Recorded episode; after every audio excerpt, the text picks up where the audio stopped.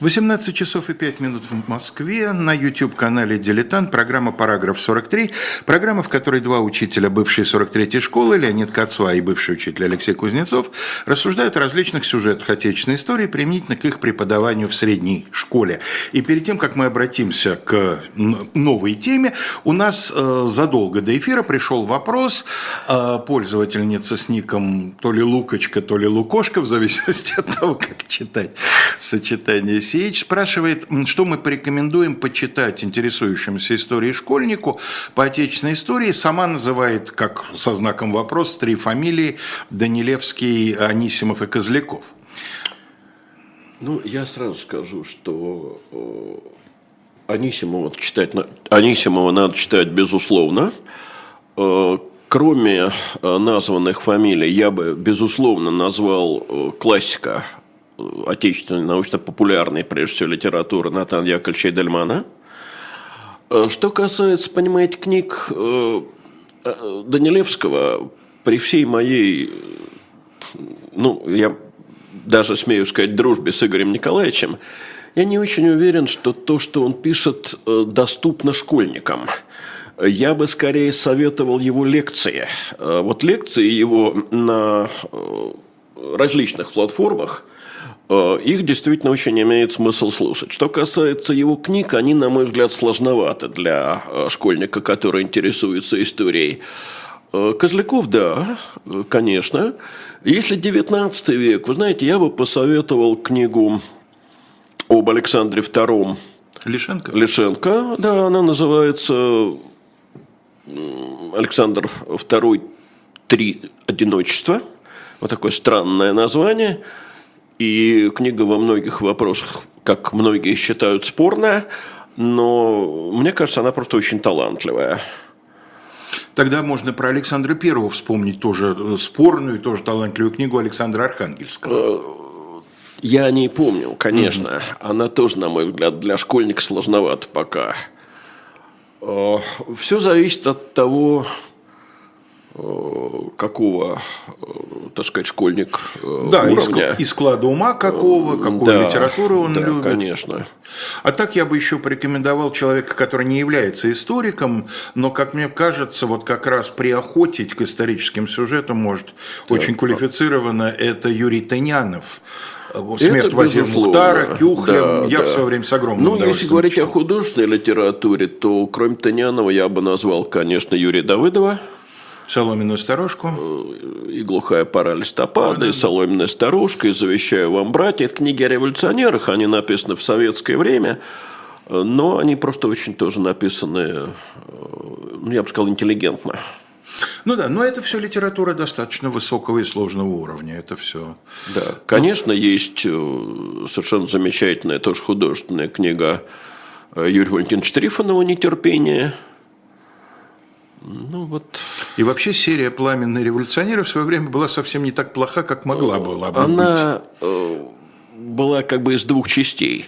Одна была часть очень плоха, потому что писалась она в стиле дуб-дубом. А другая часть была как раз очень хороша, потому что там были такие замечательные авторы, как уже названные Трифонов, Давыдов, Марк Поповский. Правда, по некоторым сведениям, книга, подписанная Марком Поповским, на самом деле написана Губерманом. По крайней мере, сам Губерман об этом писал в своих воспоминаниях. То есть, это было такое место, где люди, которые не могли... подкармливались. Да, выйти на какой-то, так сказать, другой уровень, там могли, так сказать, действительно подкормиться, потому что там были и тиражи приличные, и политиздат, там гонорары были приличные, в общем, был. Да и Эйдельман, кстати, там публиковался, по меньшей мере, две книги у него там опубликованы.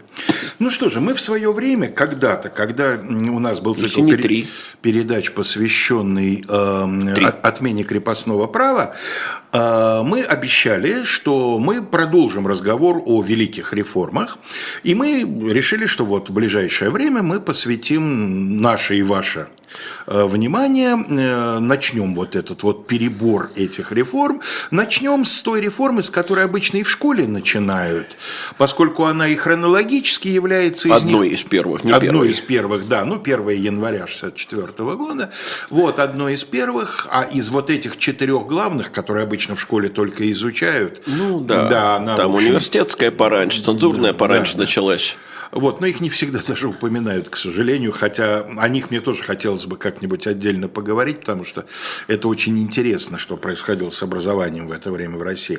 Ну так, одним словом, мы решили... Ты знаешь, я хотел бы все-таки сначала, прежде чем говорить непосредственно об этой реформе, попробовать остановиться на том, что, как мне кажется, в школьном курсе и, в большей части случаев в школьной практике утрачивается, а именно о том, каким образом эти реформы связаны с главной, с крестьянской. Хорошо, да, я хотя бы объявлю название-то. Давай. Назвали мы долго говорим, да. Нашу передачу.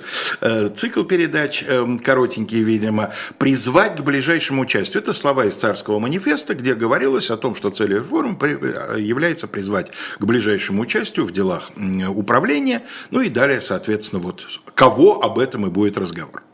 Да, и, как это ни странно, это перекликается с нашей предыдущей темой. Помнишь, мы говорили о... Безусловно, я тоже об этом подумал. О фразе Курбского о том, что должен царь слушать всенародных человек. И, по сути, это вторая земская реформа, потому что первая земская реформа, та, о которой мы говорили в прошлой передаче. Так вот, дело в том, что связь тех реформ, которые, в советское время их называли буржуазными реформами, потом их стали называть административными или политическими реформами, с основной реформой, крестьянской, она несколько неоднородна, она разная. Совершенно понятно, например, каким образом связана с крестьянской реформой реформа военная, хотя она позже всех произошла. Но ее связь самая очевидная. Дело просто в том, что выдернуть человека из привычной жизни, послать его в казарму, пусть не пожизненно, как в XVIII веке, а на 25 лет, как это было при Николае I, скажем, так можно поступить только с человеком лично несвободным. Со свободным человеком так поступать нельзя. В то же время и понятно, почему эта реформа самая последняя. Потому что перейти от рекрутчины, которая охватывала, естественно, только часть, к всеобщей воинской повинности, которая охватывала все мужское население, было чрезвычайно сложно, прежде всего технически. Огромная страна с крайне слабой железнодорожной и вообще дорожной сетью. И одно дело, когда нужно каждый год сменять 1/25 состава, а другое дело, когда нужно каждый год сменять 1/6 состава, потому что срок службы был установлен в 1974 году в 6 лет. Здесь понятно. Понятно, как связана с крестьянской реформой реформа судебная. Николай I, как известно, обращаясь к помещикам, говорил: «Вы моя полиция, каждый из вас мой управляющий». И действительно, в пределах своего имения крестьян своих крепостных судил барин. Теперь барин судебную власть над крестьянами, административную власть над крестьянами утрачивает. Стало быть, надо вводить совершенно другие суды. Это уж не говоря о том, что судебная система российская к тому времени представляла собой... руины. Да, абсолютную архаику. Тут тебе карты в руки. Вот. С другой стороны, вот такие реформы, как, например, университетская и цензурная, да и школьная тоже, они как раз... с крестьянской реформой связаны крайне опосредованно, если вообще связаны. Они связаны с другим. Они связаны с тем, что после завершения эпохи Николая I возникла своего рода эпоха, так сказать, либеральной такой... Атмосферы. Да, хотел сказать либеральной реакции, но понял, что это неправильно прозвучит. Эпоха вот такого либерализма в обществе, когда либерализм был в моде, а консерватизм на время из моды вышел, когда с каждым годом пространство свободы, так сказать, расширялось. Вот та самая оттепель, когда уже ни прежнюю цензуру, ни прежнюю университетскую систему, введенную в 1935 году, общество терпеть было не готово. Это вот такое атмосферное явление над крестьянской реформой.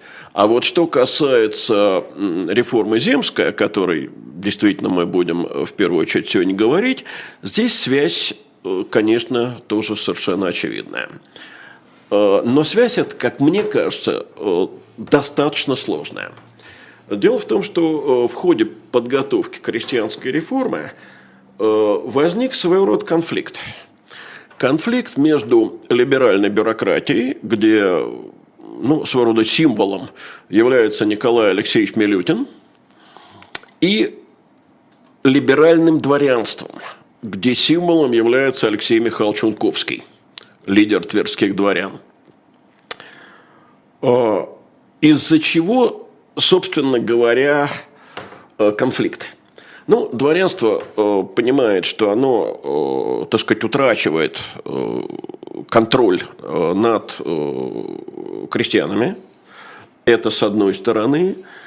И оно, рассчитывает компенсировать эту утрату усилением своей роли в обществе. Это с одной стороны. С другой стороны, либеральное русское общество привыкло не доверять бюрократии. Считать, что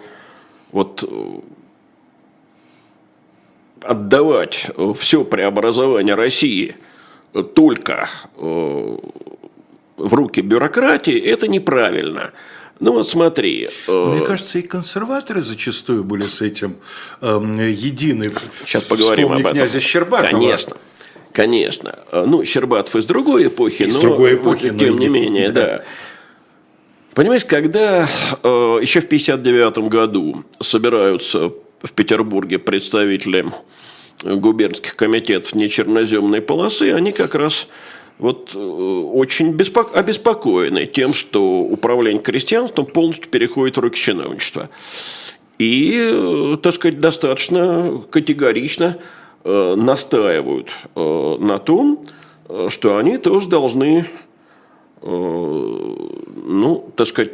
расширить в этом смысле свои полномочия.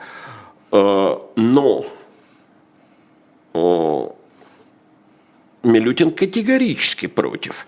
Он прямо говорит, что до тех пор, пока я стою у власти, я не допущу каких бы то ни было притязаний дворянства на роль инициаторов в делах, касающихся интересов и нужд всего народа. Забота о них принадлежит правительству, ему и только ему одному принадлежит всякий почин в каких бы то ни было реформах на благо страны. Причем Милютин так рассуждает не потому, что он бюрократ, а он так рассуждает потому, что он боится, что дворянство, неважно, либеральное, нелиберальное, дворянство, будет действовать в своих корыстных интересах. Как воспринимает это дворянство? Унковский пишет: Милютин – самый злейший бюрократ и противник всех порядочных реформ в управлении. Вот когда начинается грызня внутри либерального лагеря. Абсолютно верно, если не раньше. Если не раньше, да, в 40-е годы. И то, что либеральная бюрократия и либеральное дворянство оказались по разные стороны баррикады в ходе подготовки крестьянской реформы, это, как мне кажется, в общем, сказалось и на том, каков оказался ее итог. Но ты считаешь, что это было неизбежно, да, из-за этого векового недоверия? Лёш, я по-другому сформулировал. Вообще неизбежного не так много в истории. Я считаю, что это было не случайно. Вот дело не в том, что вот оказались два таких амбициозных лидера. Нет. Дело в том, что тут была определенная закономерность, которая могла быть преодолена, но вот ее преодолеть не удалось. Ольга Соколова пишет, что у них в институте был профессор Унковский, возможно, это потомок старинного дворянского рода. Очень может Скорее всего, потому что Унковские, если я правильно помню, очень разветвленный род были. Ну, возможно, да. С этим же, как мне кажется, связана еще одна очень важная проблема. Дело в том, что, ну, как мы хорошо все знаем со времен школы, и тут, надо сказать, ну, советские учебники, так сказать, отнюдь не соврали. Дело в том, что реформа далеко не устроила крестьян. Я не помню, говорили ли мы, по-моему, говорили о волнении в Бездне и Кондеевке. Конечно. Говорили. И это вызвало, в общем, довольно серьезную негативную реакцию в обществе. С этим связан, безусловно, и распространившийся нигилизм. Но с этим же связаны и некоторые другие вещи. Дело в том, что недовольны были проведенной реформой не только крестьяне, но и значительная часть вот как раз либерального общества. И в 1962 году, причем в начале года, то есть всего год прошел после реформы, Петербургское и Московское дворянское собрание даже стали обсуждать предложение о созыве представителей от дворян и других сословий, не только дворян, для обсуждения намечаемых реформ. А, скажем, Тверское дворянское собрание... Земского собора, получается, да? Вот Тверское собрание во главе с тем же Унковским просто отправляет Александру II адрес. И я не буду сейчас говорить о всем содержании этого адреса, не это для нас сейчас важно. А важно то, чем этот адрес заканчивается. Собрание выборных от всей земли русской представляет единственное средство к удовлетворительному разрешению вопросов, возбужденных, но не разрешенных положением 19 февраля. Учредительное собрание. Это ровно тот самый Земский собор или учредительное собрание, или то, что после проведения земской реформы, мы сейчас о ней будем говорить, станут называть идеей увенчания здания земства. Что, однако, интересно, вот об этом в школе совсем не говорят. Мне это кажется очень неверным, потому что это делает представление об историческом процессе в России плосковатым. Дело в том, что сторонники введения представительных начал в России появлялись вовсе не только среди либералов, как мы обычно думаем. Либералы, революционные демократы хотели конституции, да не только. Вот Петр Александрович Валуев. Министр внутренних дел, да? Министр внутренних дел, до этого был министром государственных имуществ. Консервативнейший персонаж. Да. Правда, прославившийся известным выражением «сверху блеск, снизу гниль». Вот он пишет в одной из своих записок. Наиболее общая черта, почти универсальная, это стремление известной части общества иметь некоторое участие в управлении. До тех пор, пока эти стремления не будут в известной мере удовлетворены, не будет ни мира, ни перемирия. Как он, интересно, все время оговаривается. В известной форме, в известной степени. Ну, так, да, круглый, так он же все-таки сановник. Конечно. Что же он предлагает сделать? Он предлагает ввести в Государственный совет выборных членов от губерний. Леш, земств еще нет. А он говорит о выборных членах от губерний. Значит, на что это похоже? Внешне это чрезвычайно похоже на предложение, которое в конце царствования Александра II будет выдвигать Михаил Тарелович Лорис-Меликов. Разница, правда, здесь очевидная. Земств нет. Кто будут эти выборные от губерний? Очевидно, что это будут не мужики, а дворяне. Еще интереснее, что Валуева поддерживает еще один человек, тоже занимающий немалый пост, и до этого занимавший немалый пост, это шеф жандармов Владимир Алексеевич Долгорукий, Долгоруков. Ну, его иногда называют Долгорукий, иногда Долгоруков. Как и всех их Долгоруков. Бывший военный министр.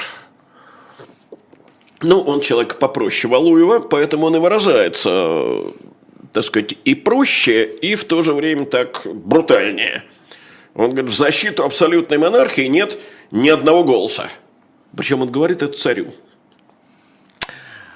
Служака, военный, да. Прямой. Вот да. Его преемник в кресле министра военного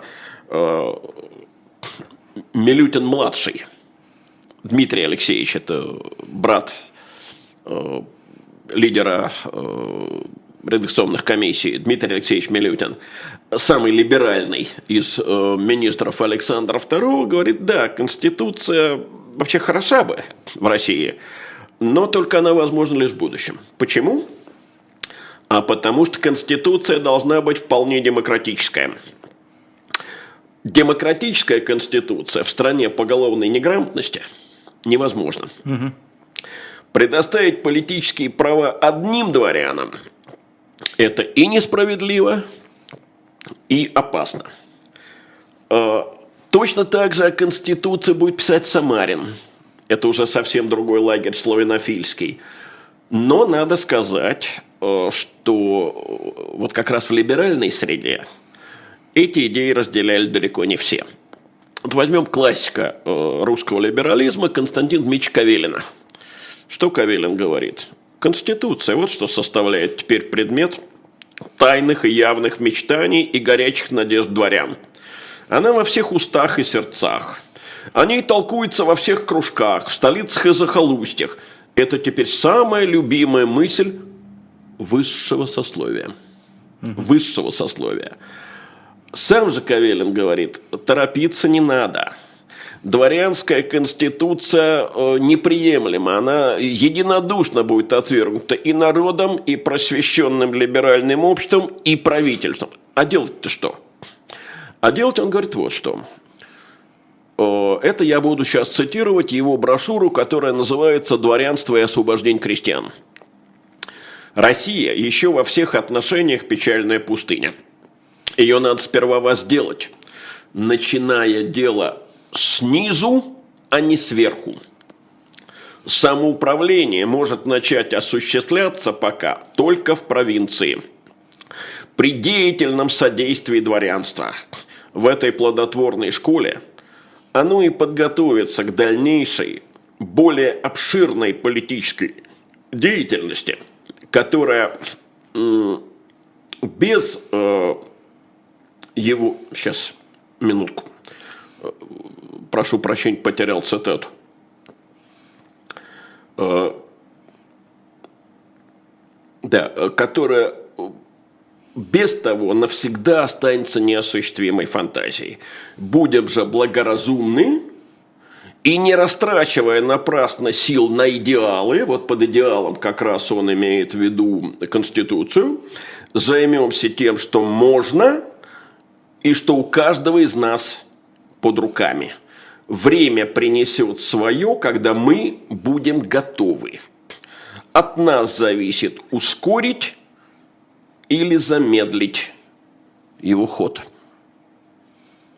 Понимаете, то есть вот разговор как раз о том, что Конституция – это замечательно, давайте, ребята, начинать не с крыши, не с верхних этажей, а с фундамента. И тот же самый Самарин, который, ну, как славянофил, он хочет, конечно, не парламента, а вот классического такого земского собора. Он говорит, народной конституции у нас быть не может, а конституция ненародная, есть господство меньшинства. И потому она и ложь и обман.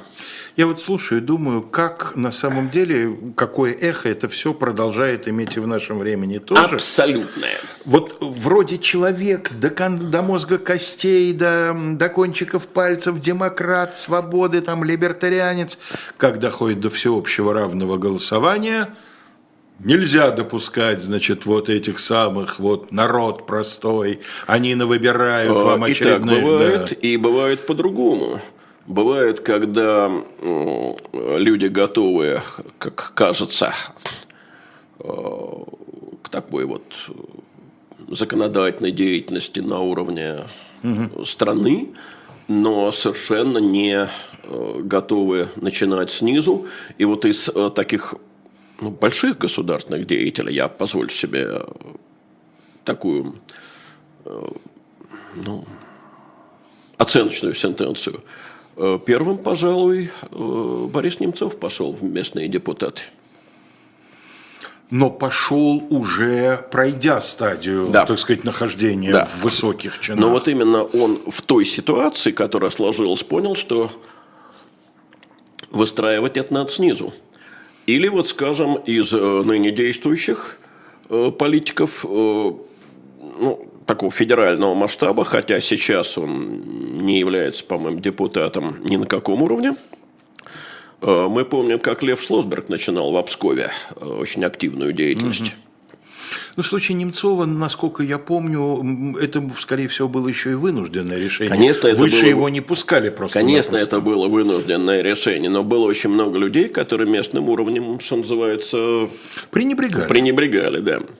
Хотя на самом деле вот любой человек, приехавший и поживший в современной западной стране, особенно в Соединенных Штатах, но и европейский тоже вполне подойдет, убеждается в том, насколько там сильна именно вот эта низовая, так называемая коммунальная жизнь. Ты знаешь, для этого даже не надо там жить, достаточно об этом читать.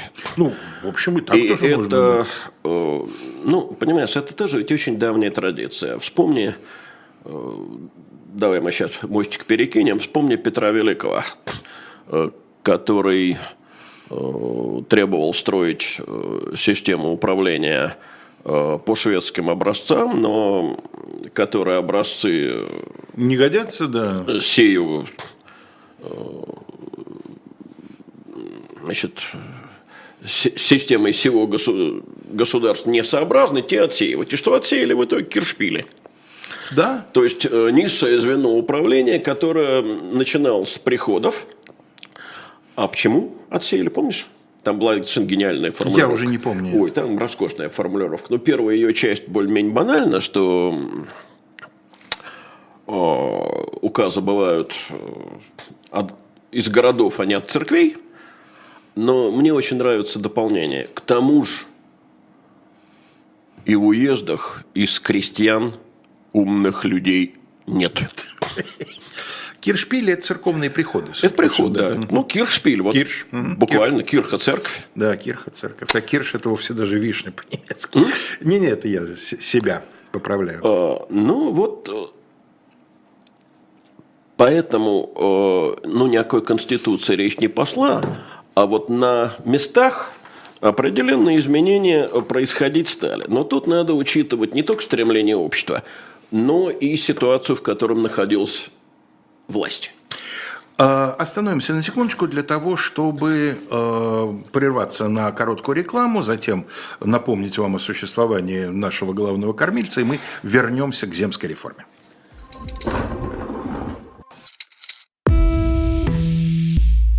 Вы лучше других знаете, что такое хорошая книга. Мы лучше других знаем, где ее можно купить. Книги на любой вкус с доставкой на дом. Интернет-магазин «Шоп Дилетант Медиа».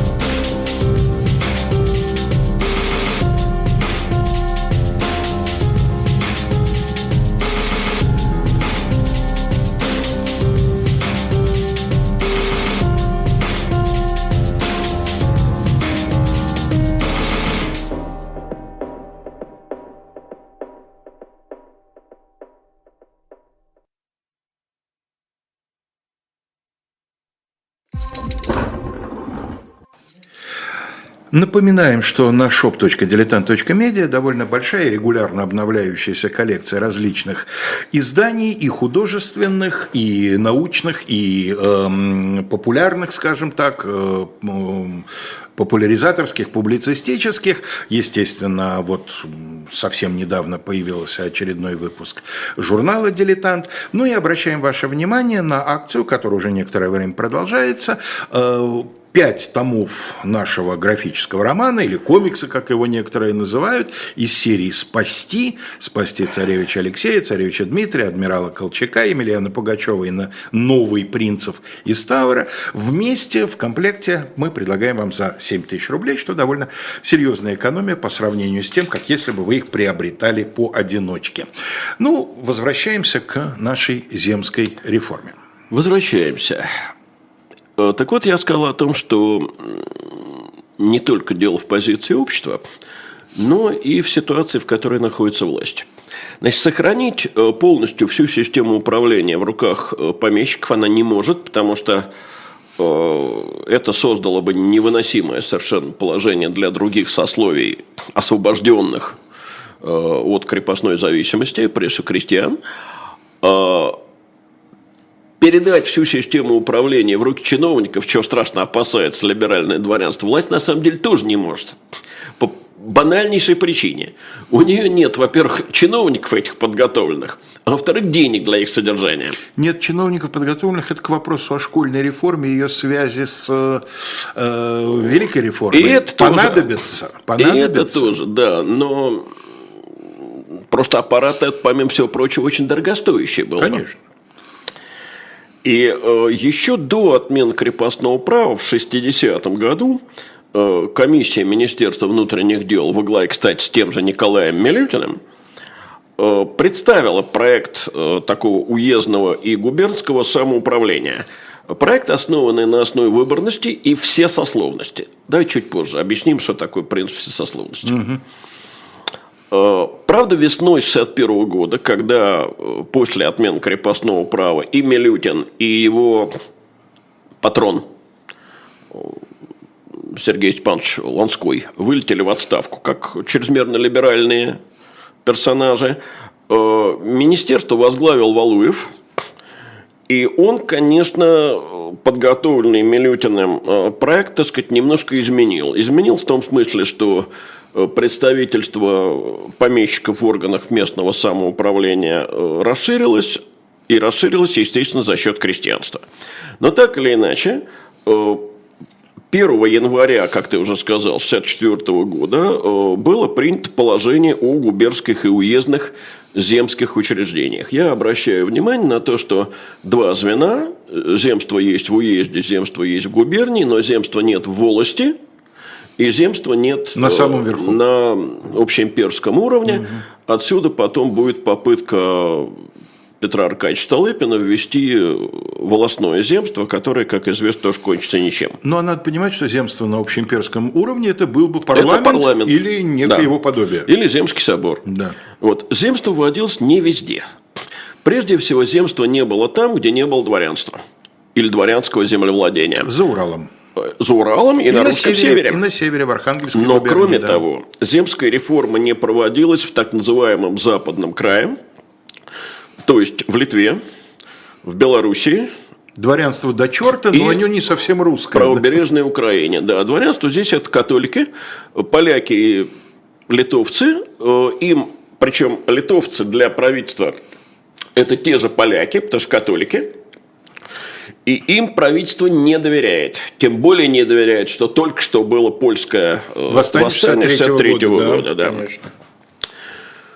Теперь, что такое вот всесословность земства?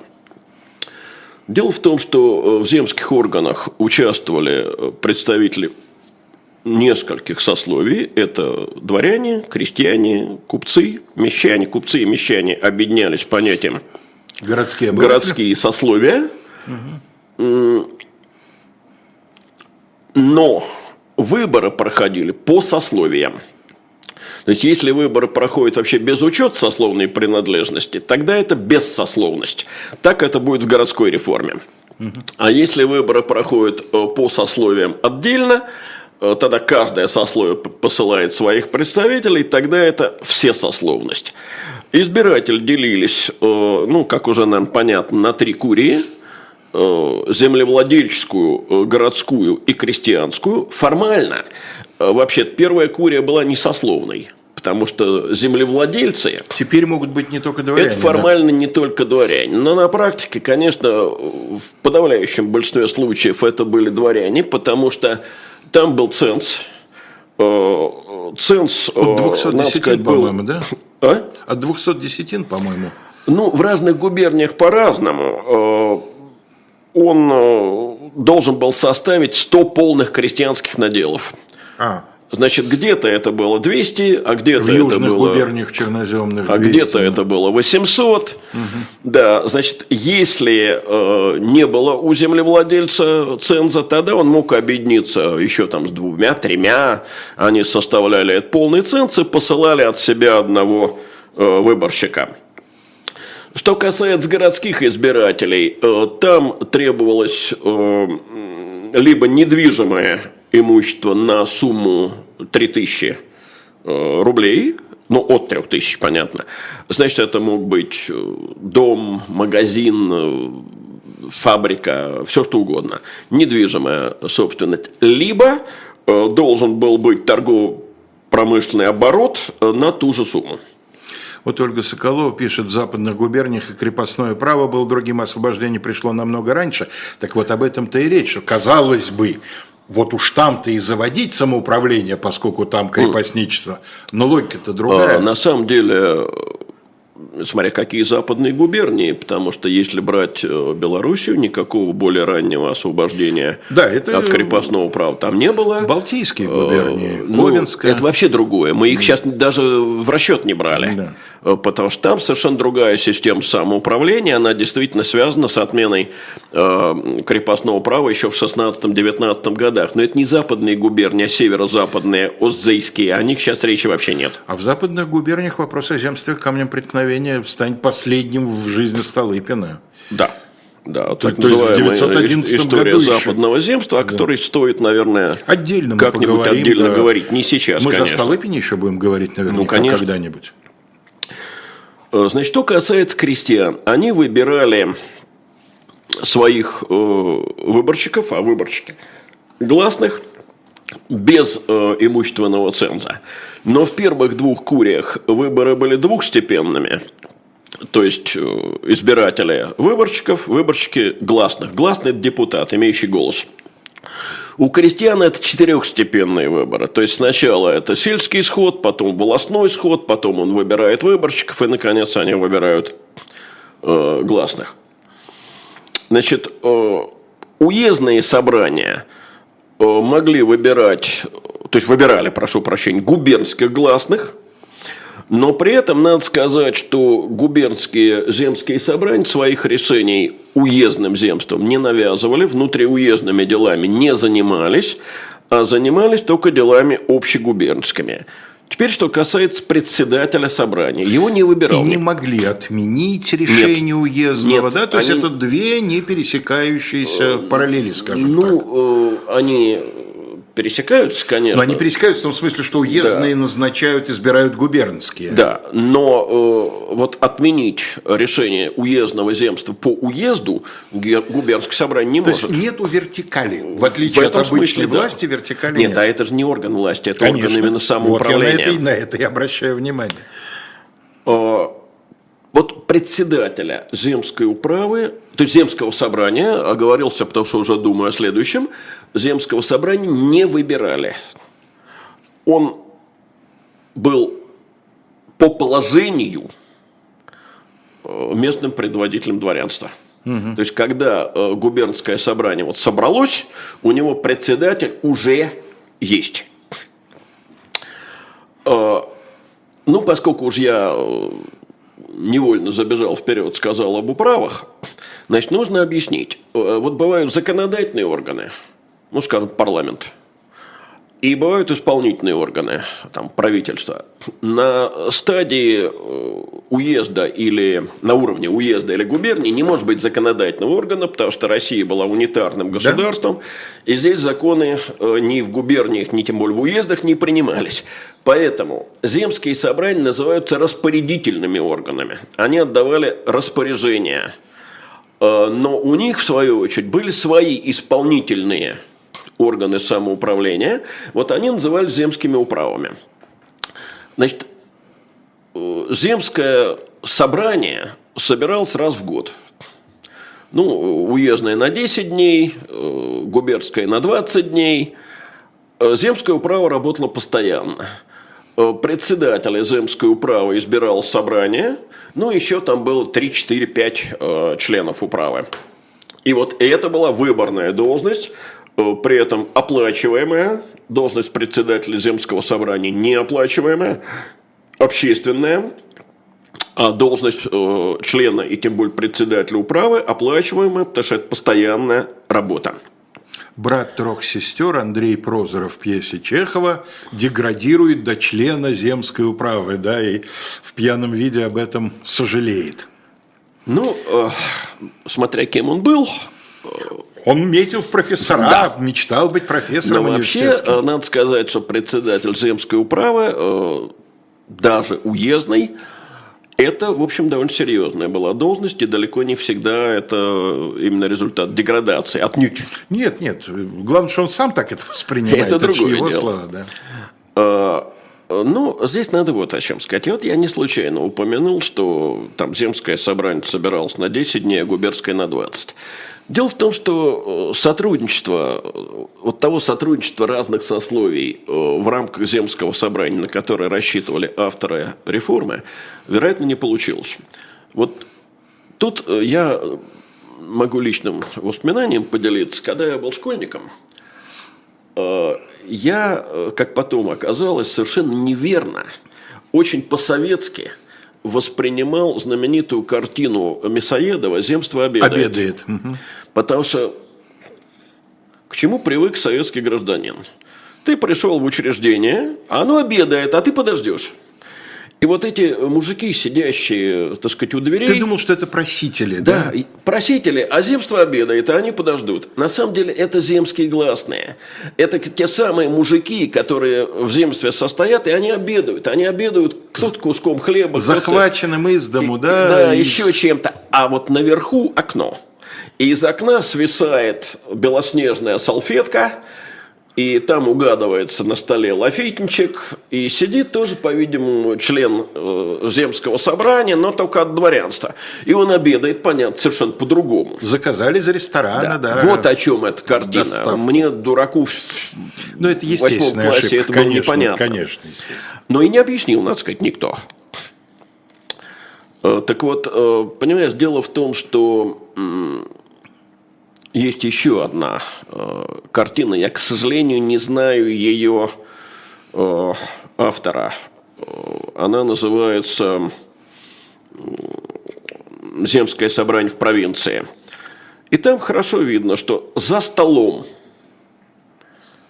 дворяне и батюшка угадывается, а сзади на где-то лавках, там в отдалении, да, по стеночке кто-то сидит, кто-то стоит.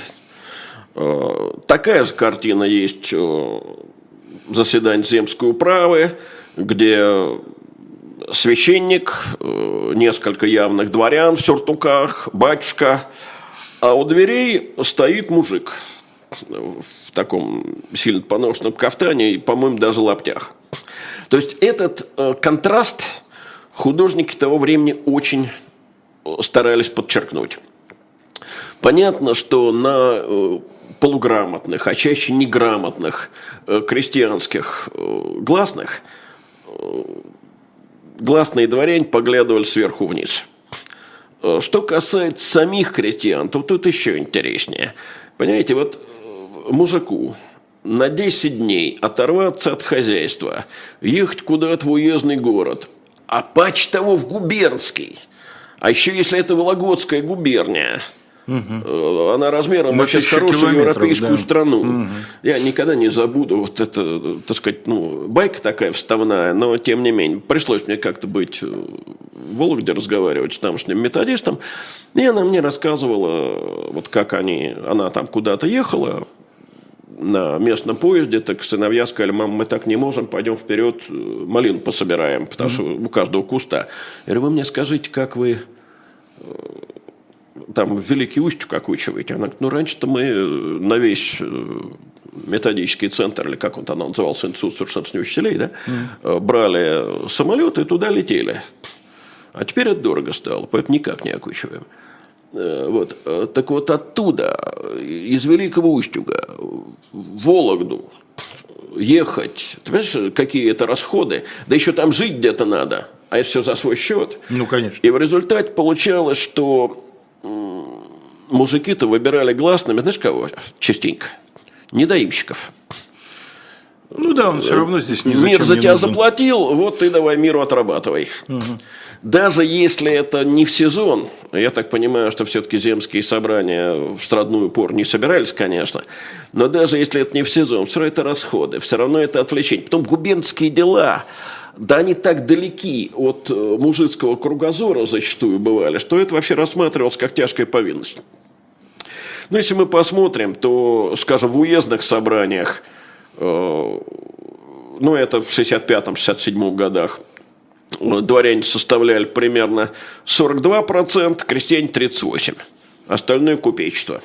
Теоретически могли быть еще крестьяне, которые еще числятся крестьянами, но фактически уже проживают в городе. Могли все равно такие, ты там уже там живешь. Могли такие быть, но от города, как правило, избирали купцов, резмещан. Ну, конечно.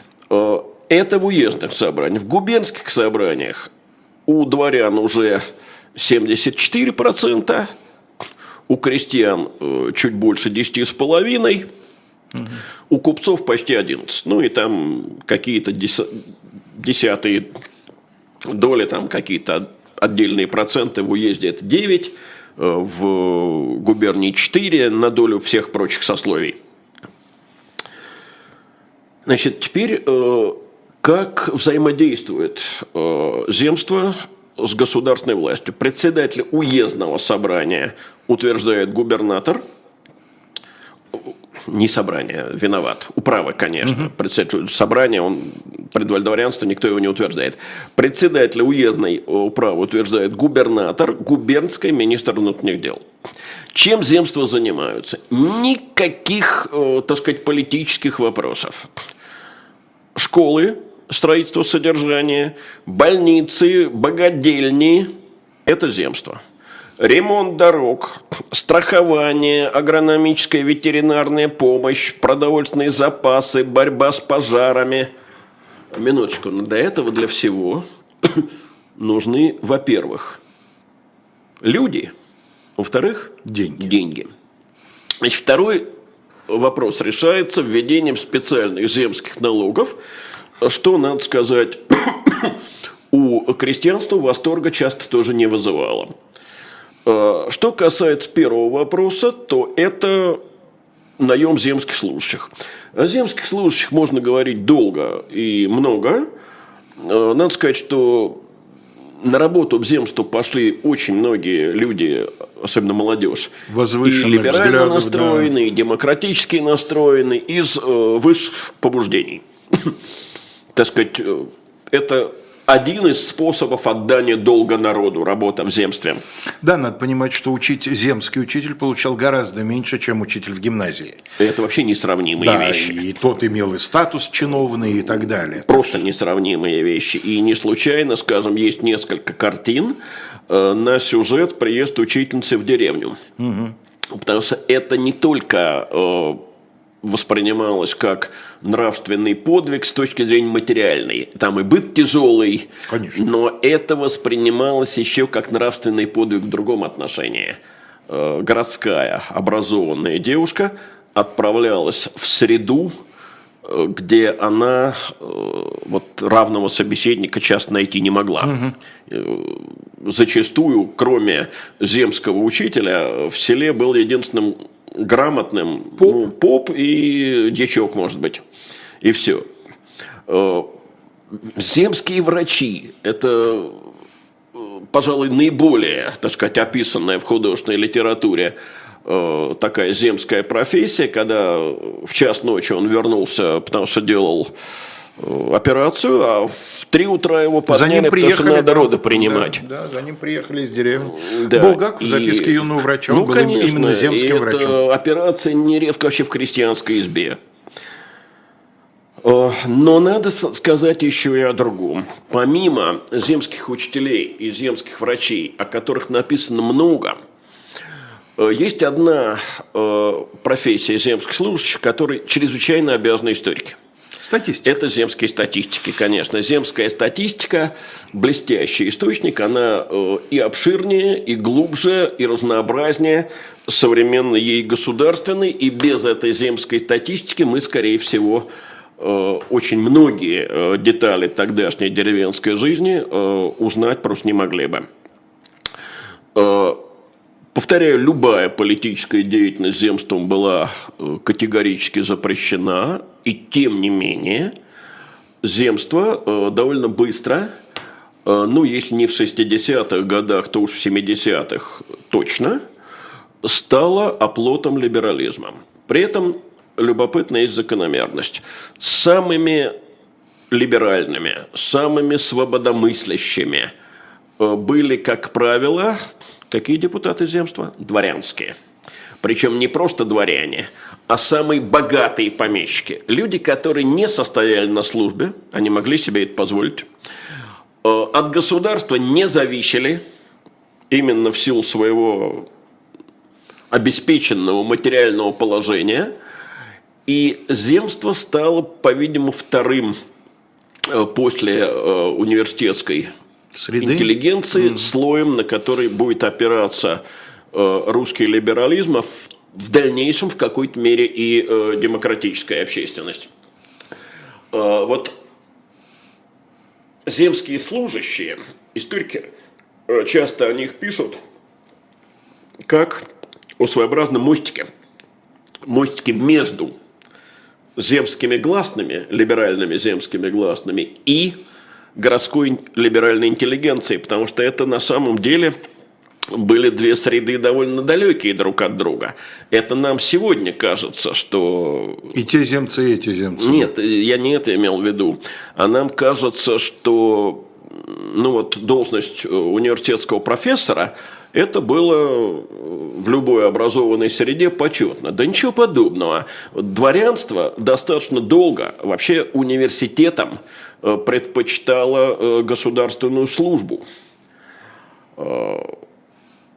Ну, Сергей Юрьевич Витте учился в университете, но пошел он на железную дорогу кассиром начинать, а не в науку. Наука считалась делом выходцев из... духовенства, из разночинцев, но не дворян. Дворянин должен служить государю, либо военным, либо чиновникам. Угу. А вот теперь появляется такой мостик. И это, конечно, тоже очень важно. Что касается земцев, да, это, конечно, разные понятия. Земские гласные, земские служащие. Земских служащих еще часто называют третий элемент. Угу. Вот. И, ну, конечно... к тому времени, когда завершится царствование Александра III, я не оговорил сейчас именно III, когда ну, современники будут писать, что легче было представить в России революцию, чем конституцию, опорой либерализма во многом будет оставаться как раз земство, несмотря на попытку проведения земской контрреформы. Вот изжить из земства этот либеральный дух окажется совершенно невозможно. В то же время в городских думах, мы о городской реформе поговорим в следующий раз, этого духа не будет совсем.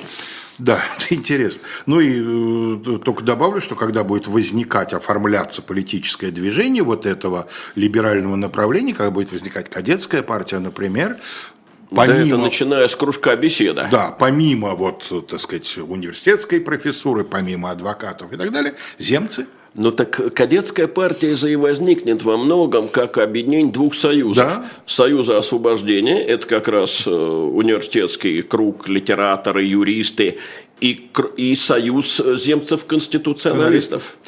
В ближайшее время вас ожидает особое мнение Аркадия Дубнова, с которым беседует Лиза Аникина. И после 21, точнее в 21, программа «Статус» в классическом варианте. Иноагент Екатерина Шульман и Максим Курников. Ну, а наша передача, с вами были Леонид Кацва, Алексей Кузнецов, Андрей Меликов, обеспечивал нашу связь. Мы прерываемся на неделю, потому что следующую неделю я рассчитываю провести в отпуске. Вот, поэтому у меня не будет ни в следующий вторник в параграфе 43 не будет передачи, и не будет на следующей неделе не так, но об этом я еще в этот четверг скажу. Спасибо вам за внимание и всего вам самого доброго.